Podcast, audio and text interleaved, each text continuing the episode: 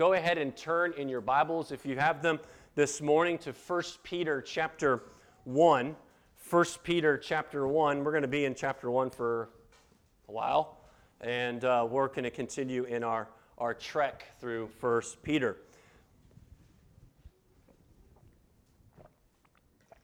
The first 12 verses in 1 Peter are actually one run-on sentence in the Greek. And we are given punctuation because, being the fine English readers that we are, we need some breaks. And we need to know how things work together.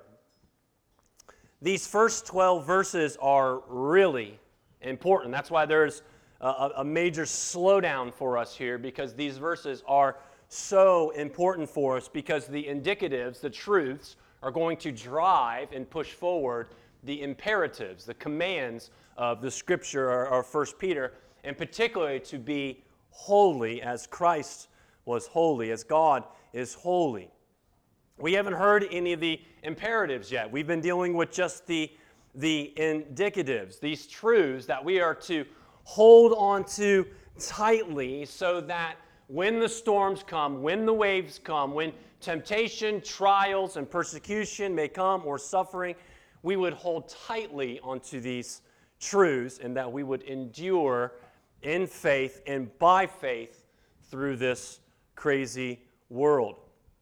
Now, when you read these first 12 verses together, there is a cohesiveness that you can see within the passage that Peter intends very directly for his hearers to hear, so that they're encouraged by this run-on sentence, so that we are encouraged from not looking to ourselves and dwelling upon our own circumstances, but to look to God, to behold Him, to behold His work, and to behold the very fact that His sovereign hand is over all things, and that He is working in and through our suffering.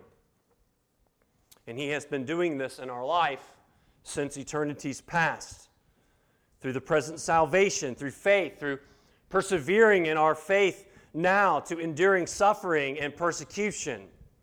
And what we're going to see this morning is that Peter doesn't ignore, nor does he pretend that this suffering isn't real or that it's not a big deal. He's not ignoring the fact that suffering is painful and that it also can be hard to endure. Because if that's the case, then what's the point? What good would that do anyone to just say, ignore it and it's not a big deal? Those who would say otherwise are what we would call charlatans. They are wolves, and they seek to persuade weak Christians to believe a disgusting, false prosperity gospel, which is no gospel at all.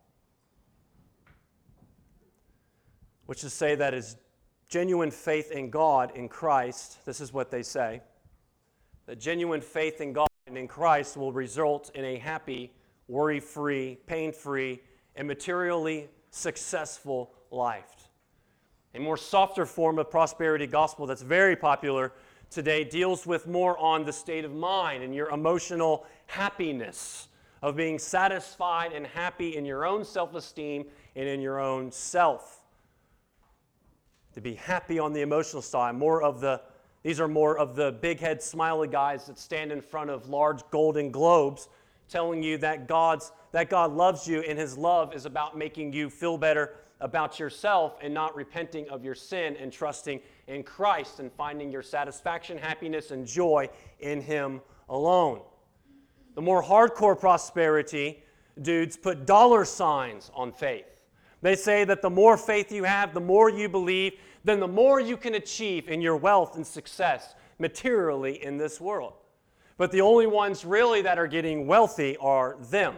But this is the kind of thing that sells. This is what's being sold all over the world, and people buy it because it never really deals with the real root condition of the human heart. It never goes right to the human heart. It never deals with atonement, because you don't need atonement. You're good. You're all right in of yourself. And it sells because the human heart wants idols. We want things to worship. We want ourselves to worship, and we want things to worship. But what about the Christians in Afghanistan? What about Christians who were left in Afghanistan? What about them? What should we tell them? What should we say? The reason why your family members are being disappeared, your little girls are being sold into slavery, and your life has been completely turned upside down. You lost your job, you lost your home, all of your material wealth and possession, and your church is now struggling to find a place to meet from house to house in secret because you do not have enough faith. How absurd. How foolish. How dangerous, how wicked, how evil. On the Open Doors USA website, they quote a Christian who's still in Afghanistan, and this is quoted from him at the end of September. He said, "Prayer is what we need most. For us, everything has been taken away. It will not be easy," he says. "I do not know where to begin, but I will begin with encouraging my wife that there is hope for our daughter."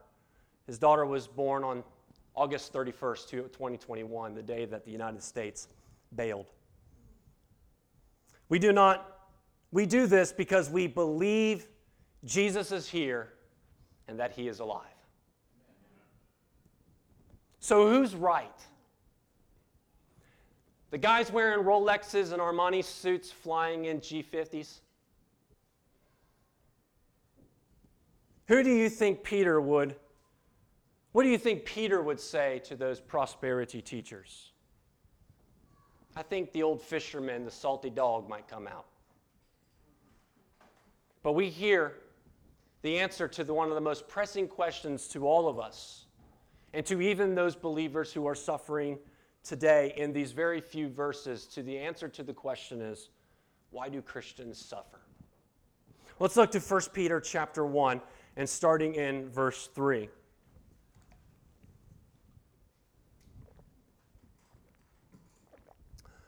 "Blessed be the God and Father of our Lord Jesus Christ." I'm starting from I was going to read the whole thing, but let's just start in verse 6. That's where we are today. "In this you rejoice, though now for a little while, if necessary, have been grieved by various trials, so that the tested genuineness of your faith, more precious than gold that perishes, though it is tested by fire, may be found to result in praise and glory and honor at the revelation of Jesus Christ. Though you have not seen him, you love him. Though you do not now see him, you believe in him and rejoice with joy that is inexpressible and filled with glory, obtaining the outcome of your faith, the salvation of your souls." This is where we're going to stop this morning. This is the word of the Lord. May his Holy Spirit move in our hearts to hear and to see his holy, inspired, inerrant word for his glory and for our joy. Amen. Like last week, there is a lot packed in these verses. There's a lot packed in this long run-on sentence that we talked about earlier. And Peter answers the question for the suffering and for the persecuted Christians that are scattered throughout Asia Minor. But he also answers the question for us as well, for Christians throughout all of history who have suffered persecution and suffered for faith, including the Afghan brother we quoted earlier, and for his wife and family. What you don't hear is Peter making arguments that the prosperity preachers make. Instead, what we see in verses 3 through 5 earlier, he sets up this baseline for us, and that is God our Father who has chosen us before the foundation of the world. He calls us His elect. Though exiles we are in this strange and foreign land, He has caused us to be born again to a living hope through the resurrection of Jesus Christ, to an inheritance that is being kept in heaven for you by God. That's completely different than the prosperity preachers. This is what God, maybe we should reclaim that term. Who's really prosperous if you're rich in Christ? Yeah, I agree too. This is what God has done. And this is what he is progressively doing in making sure that his elect endure and persevere to the end. This section of verses is all under that banner of that doxology. Blessed be the God and Father of our Lord Jesus Christ. Because it is, again, to calls us to look up and to worship him. Look at all that he has accomplished for you on your behalf. You are weak. You are finite. You are frail. You are fading. But in this wrecked, an evil, wicked place with wicked people all around, but God, through his power, through faith, you will endure for an inheritance that is nothing compared to anything in this world. An inheritance that will not perish, that will not be corrupted, and will not fade. This is why the prosperity gospel is cheap. It is cheap because it is offering you some knockoff of the real thing. Here, be happy in God because you have a new BMW. I have nothing wrong with BMWs. I used to have one. But for you to find your happiness in God because of what you drive, or the kind of home you have, or the kind of money you make, what Peter is teaching us through his implication is that is a horrible trade. So with this baseline being set of God's faithfulness to his people to endure through this life, he continues by teaching Christians the answer to the question we spoke of earlier, why? When someone is wrong, when someone gets sick, when they face tragedy and death, opposition, haters, etc., we tend to ask the question, why? Why did this happen? Why would God allow this to happen to me? Why would God do this if he is good? And I believe that this is the natural reaction of a finite fallen being who lives in a fallen world, but yet we're still faced with eternal questions of why. I have asked these particular questions to myself in the dark nights of the soul. In the Psalms, you will see this over and over and over, and you'll encounter these kinds of questions. We sang one this morning. But here Peter answers why. So I have 3 points for you this morning to see from this passage. First, Christians should expect to face trials. Second, Christians should expect their faith to be tested. And third, Christians should expect glorious results. And in these, we are going to answer the question as well, why? Number one, the first thing I want you to see this morning is that Christians will face trials. Peter is writing to Christians. He is writing to the church. He is not talking to unbelievers, and he's not specifically addressing nominal Christians, because only those who profess Christ and those who are actually living out are the ones who will stand out in such a way where they will face persecution. Nominal Christians will placate, they will bend, they will deny, they will walk away because they are nominal and they have no roots and they have no depth. But Christians who follow Christ, who believe His Word is true, you believe God's Word is true, you are going to be diametrically opposed to where the world is going today. And we're going to stand out once again. Then we should expect to face trials. I know this point is something that most of us have already heard before, but also know this, that suffering still will catch you by surprise when it comes. That's why we ask why. But Peter is telling us here, don't be surprised. Don't be taken off guard for what you've already faced and what you may face or what still is to come. Don't be surprised. He says in verse 6, in this you rejoice. In this, meaning we actually rejoice in the coming salvation spoke of earlier, meaning we have an eschatological hope, a last things hope. We know that Christ is coming and he will make all things new and all things right. So we have this eschatological hope that the Lord is also guarding us through faith to give us that inheritance, and that we would persevere. So in this you rejoice, though now for a little while, if necessary, you have been grieved by various trials. The hope is there.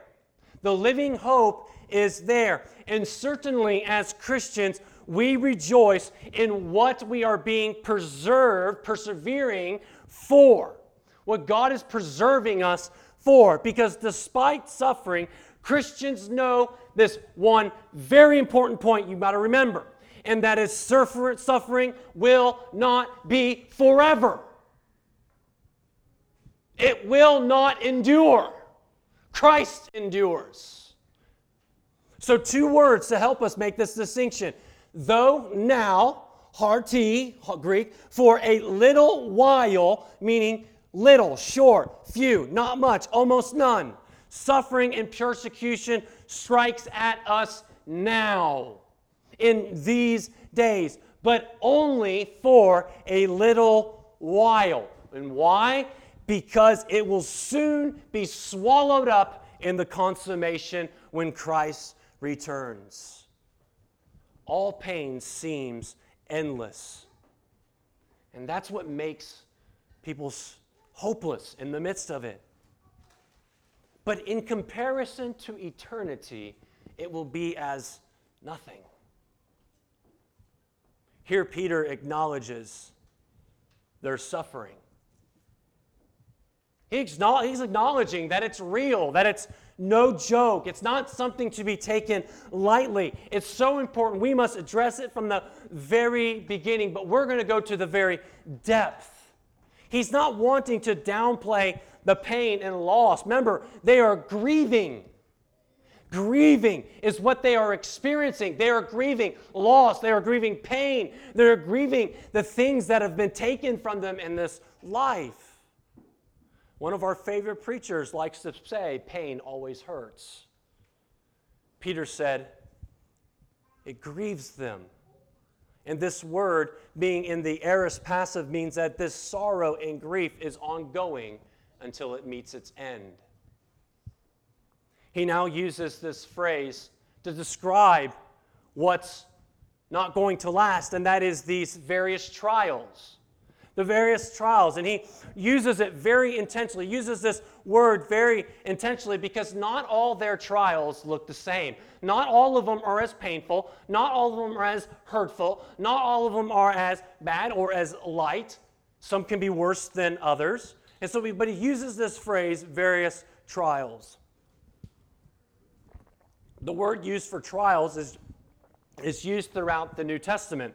It's often translated as trials, testings, and temptations. So you can imagine how it's used throughout the Scriptures. But in the New Testament, it gives us some of the categories of what those various trials may be. In Hebrews chapter 3, verses 7 through 8, the writer is quoting from Psalm 95. And he says, therefore, as the Holy Spirit says, today if you hear his voice, do not harden your hearts as in the rebellion on the days of the testing in the wilderness. Now the same word, again, tested here are translated as testing, so trials to testing.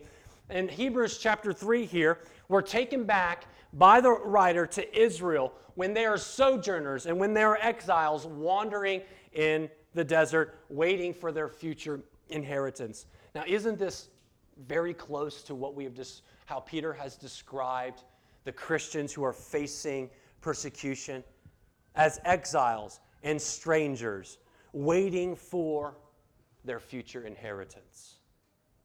The trial here, the various trial, is being the stranger in the foreign land, being the exile in the foreign land, and yet still having to endure. The word is used again by Jesus in Luke 18:13. Luke 18:13 in the parable of the sower. It says, and the ones on the rock are those who, when they hear the word, receive it with joy. But these have no root. They believe for a while, and in times of testing, they fall away.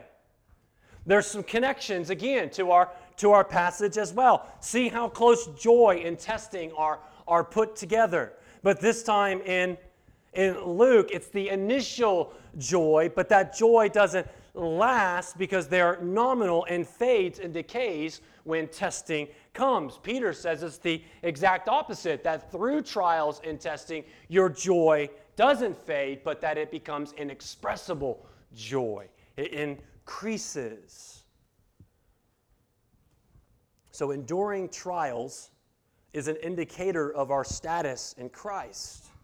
In Matthew 13, in the same reference back to the parable of the sower, Jesus explains that these people do not endure because they cannot withstand verbal attacks. They cannot withstand the harsh words that are used against them. The trials here is facing verbal attacks and pressure. So the various trial here is facing attack, and verbal attacks in particular from Matthew. Another usage is in Galatians chapter 4, 13 through 14. Paul says, "You know it was because of a bodily ailment that I preached the gospel to you at first. And though my condition was a trial to you, you did not scorn or despise me, but received me as an angel of God, as Christ Jesus." Now, Paul, speaking of his own suffering that he faced in Galatia. He was beaten and he was dragged out of the city and out of the different towns and cities. And though he was alive, he was severely injured, and that attack of him left the church in Galatia in fear. But even in that fear, they still, as Paul commends them, that they did not abandon them. And that fear was serving as a trial to them. This various trial here is physical pain. The physical pain and suffering that Christians might endure, but also the emotional trauma that the church has faced when we see brothers and sisters around the world face persecution and suffer. And lastly, I want us to consider the use of the word in Matthew 26, where Peter himself knew intimately this trial when he was in the garden with Jesus. In verse 40, he came to the disciples and found them sleeping, and he said to Peter, "So could you not watch with me 1 hour? Watch and pray that you may not enter into temptation. The spirit indeed is willing, but the flesh is weak." Here the word is translated temptation, which is actually more often translated as temptation than the others. And Jesus is speaking directly to Peter.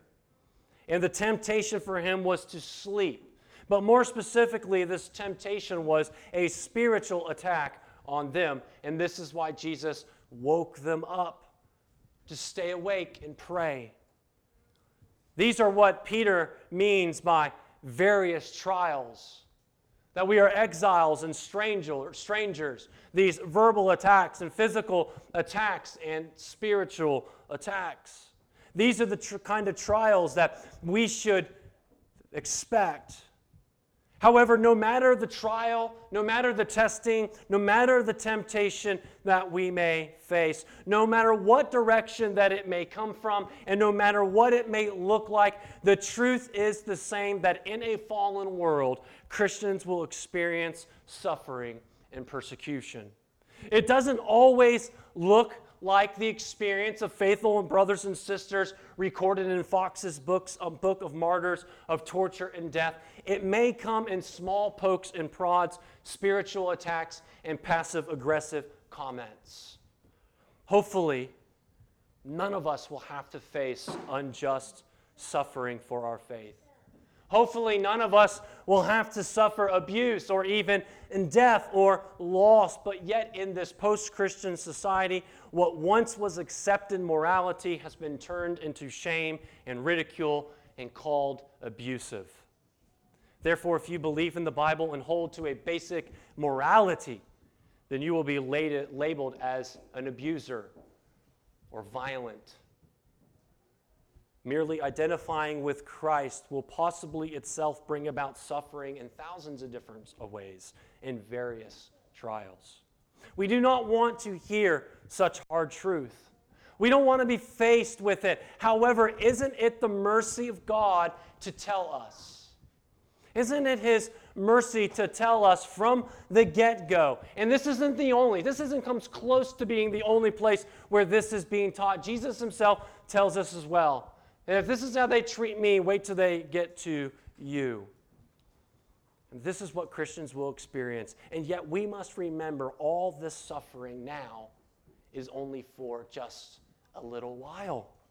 It's only just for a little while. It's not forever. As elders, it is our job to prepare you for suffering. And through God's Word, He is preparing all of us for suffering.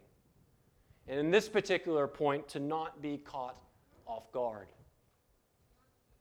However, let us not also live jaded lives toward the world.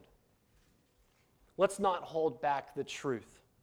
Let us not hold back love. But let's be brave and courageous as our Savior, Jesus Christ, who went before us and who set us the example of speaking the truth against hostility and setting us the example of loving our enemies. Second, we see from this passage that Christians should expect their faith to be tested. Expect it. Expect trials, but through those trials, expect your faith to be tested. Look back at verse 7. It says, so that the tested genuineness of your faith, more precious than gold, that perishes, though is tested by fire. Now, in the beginning of verse 7, that little two words, so that, at the beginning, is extremely important because it's referring back to the various trials that have already been grieving them. So it's looking back to the various trials. They're being grieved by these trials. And then he makes the transition with these two words to show them the purpose behind all Christian suffering, that it is to test the genuineness of their faith. This is the answer to the age-old question, why? Because faith is being tested and faith is being refined. Peter uses the illustration of gold. He uses gold, the way to purify gold into the purest 24-karat gold, right? Isn't that the purest gold, 24-karat, right? 24-karat, the purest of gold, where it's worth the most per ounce at that point. And when you melt gold down with fire, with heat, the impurities are separated, making the gold purer and purer. So faith being compared to gold is to be tested with fire, with heat. It's the only way by which our faith is tested is through trials.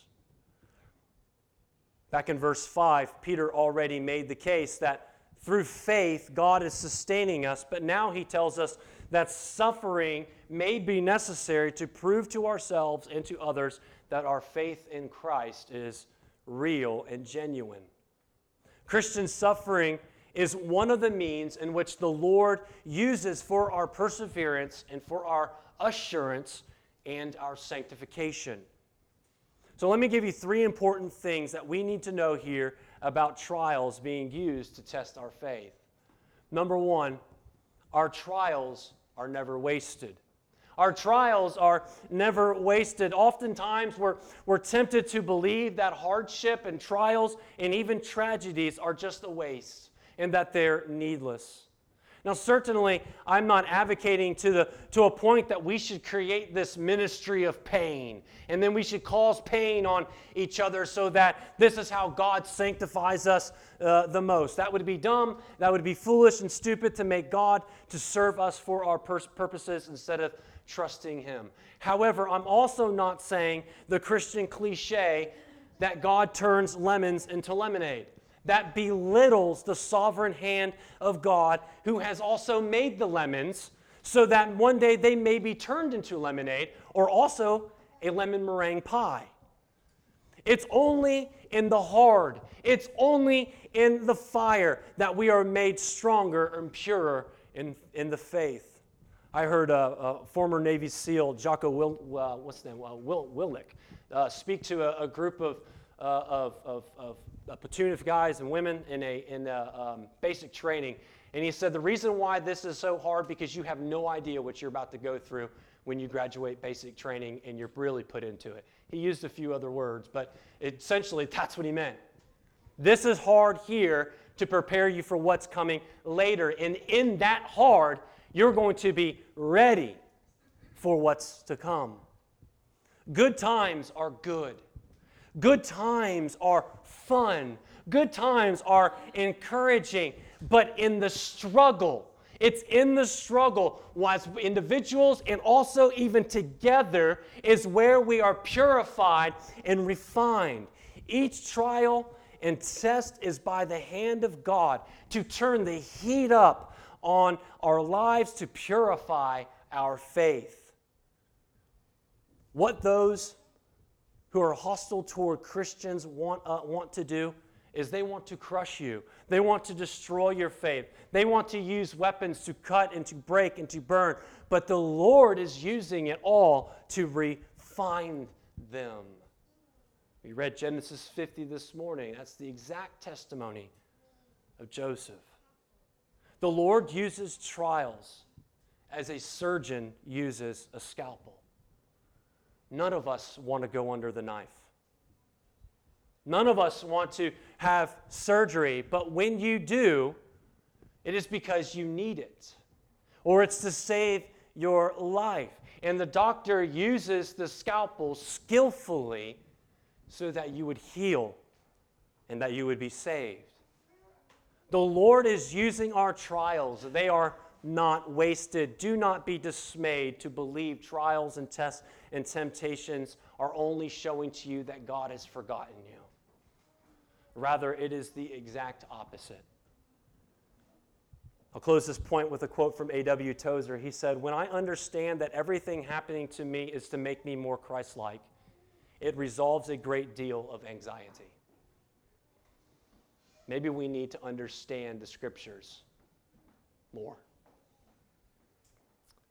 because it will resolve a great deal of anxiety. Second, our trials are being used to take our hearts off of what perishes. In verse 7, we see this, and yet it could be missed very easily. We see the economy of God on display, and in God's economy, gold is just about worthless. Do you see that there? Gold perishes. It's worthless in comparison to what? To genuine faith. It's worthless and compared to genuine faith. Gold perishes. It does not last. As of Friday afternoon, the gold prices were around $1,700 an ounce. Gold historically has been the standard of monetary system because it's one of the most precious materials on earth. Men love gold. I think women love gold more, and we crave it. However, as the rich young ruler found out, it's faith that is more precious. And when we are tested, our hearts are being redirected toward God's economy to pursue faith and faithfulness over gold, because faith is what endures. Gold does not. Lastly, our trials will not crush us. Whenever we read in the Bible about Christian suffering and persecution, there's no little laughing signs or laughing emojis and says, "Stinks to be you." But it always exhorts us in saying, it's not going to crush you. It's not going to kill you. Ultimately, it's not going to destroy you. In 1 John 5:4, it says, "Everyone who has been born of God overcomes the world. And this is the victory that has overcome the world, our faith." Who is it that overcomes the world except the one who believes that Jesus is the Son of God? That's not language, brothers and sisters, of being crushed. That's not language of being hopeless. That's not language of saying that all of this is wasted and this doesn't mean anything. This is language of God's sovereign hand to purify us and to purify our faith that we overcome. Jesus said, "Blessed are you when others revile you and persecute you and utter all kinds of evil against you falsely on my account." Verse 12, "Rejoice and be glad, for your reward is in heaven, for they persecuted the prophets who were before you." You see, trials may lead to a bad reputation for you. They may lead to pain, they may lead to poverty, and they may lead even to death. But this life is not it. Remember, we're exiles. Why press into something that is just wasting away and fading and decaying? But we know that through trials, our Heavenly Father is preparing us because He has prepared an inheritance in Christ that awaits us, and that inheritance is far more glorious. Amen. Third point to the sermon this morning is that Christians should expect glorious results. Look again at the end of verse 7. He continues, verse 7 saying, "And so that you may be found to result in praise and glory and honor at the revelation of Jesus Christ. Though you have not seen Him, you love Him. Though you do not see Him, you believe in Him and rejoice with joy that is inexpressible and filled with glory, obtaining the outcome of your faith, the salvation of your souls." Brothers and sisters, beloved Church of Christ, the results of trials and testing is so that we would be found during the final judgment to have been faithful. And I believe it says here at the end of verse 7 that the praise, glory, and honor is what God bestows upon the faithful. These are the merits that He bestows upon them, praise and glory and honor, like Jesus said, "Well done, good and faithful servant." Truly, that is something to look forward to. And yet we know that the only way that we endure is by God's mercy, and by His grace, and by His power. All praise and glory and honor is due to Him.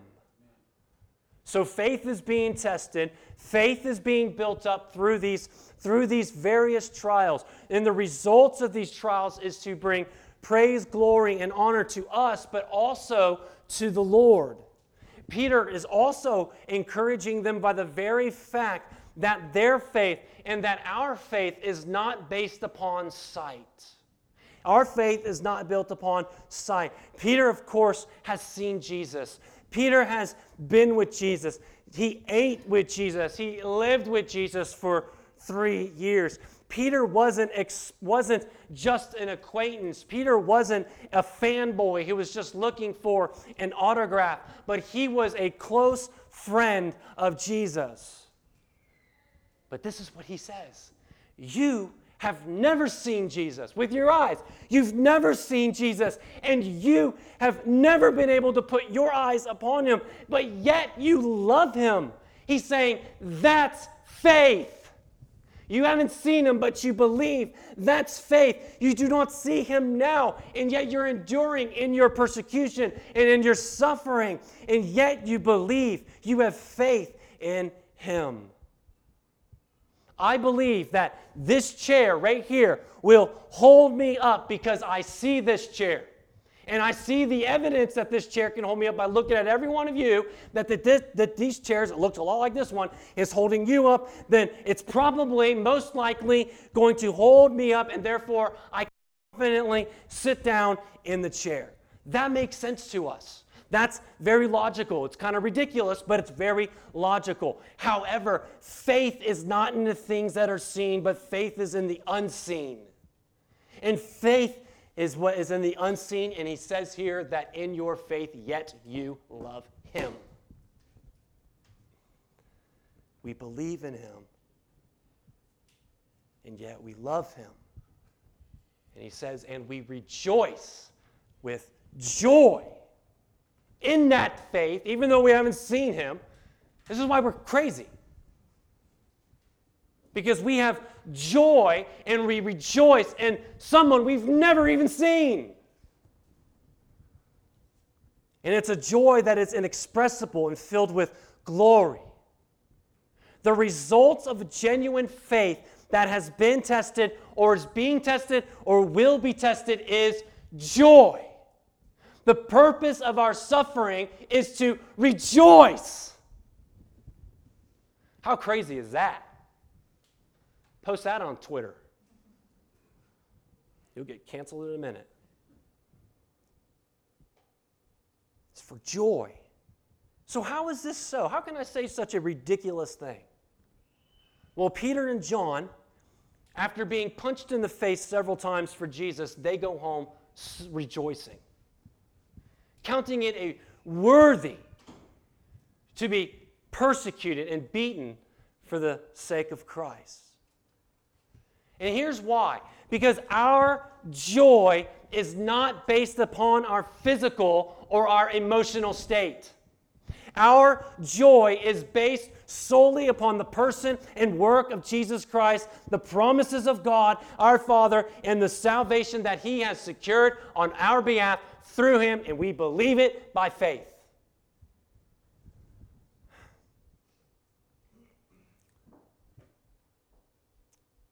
That's verse 9. Because the outcome of our faith is the salvation of our souls. You see, in this life, in this body of sin, there is still only this ceiling of joy. Meaning, we experience joy, I hope, in very different ways. We study the Bible, we experience joy. We pray, we experience joy. When we're with our families, we experience joy. We are enjoying creation, we experience joy. And when we gather and we sing together with the saints under God's word, we experience joy. To me, Sunday mornings and our gatherings with you, as they are, they're little snapshots of heavenly joy that we will experience together for all of eternity. God's people gathered as one body, singing together as one body to the glory of God and being under his word. It's awesome. And it's so encouraging, and I would not trade it for anything. However, we still hit this ceiling. We hit the ceiling in our joy because, as it says here, it says our joy tends to be inexpressible. We can't get there in these finite bodies, in these weak bodies. We can only get to a certain point. We just kind of hit this ceiling every single time, and it keeps us longing for more and more and more. This joy that is inexpressible. This is why we need the preaching of the gospel. This is why we need God's word. This is why we need each other, because we want to be, again, the temptation is to lose hope. The temptation is to give in to these particular things into the world and to believe the lies of the world and not believe these deep, rich theological truths, that they're not just ethereal and they're just for theologians of a long time ago, but for us right now.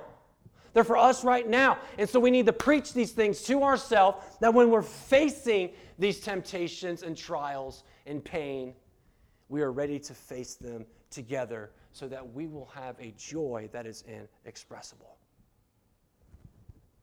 We can't get there until the outcome of our faith is at hand, the salvations of our souls, when we finally see Christ and our faith becomes sight.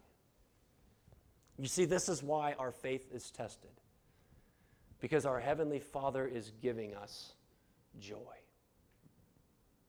The message this morning, I have to admit, started out pretty gloomy. That we're all going to face, if you're in Christ, you're going to face suffering and persecution and trials. It didn't sound like any good news, but as we progress through the text, I think it certainly has gotten good. We will face trials, but with faith tested by fire, it will be more precious than anything else to the glory of Christ. As our faith is refined in the fires, the result of faith is rejoicing and joy that is inexpressible. I hope that this morning that if you are facing any trials, if you're facing any testing, any temptation this morning, that you do not think that I'm making light of your pain. On the contrary, as the Scriptures have shown us this morning, we are looking beneath the pain. We are looking beneath the suffering and the trials. We are looking deeper into the things of the Lord and what God is doing through our suffering.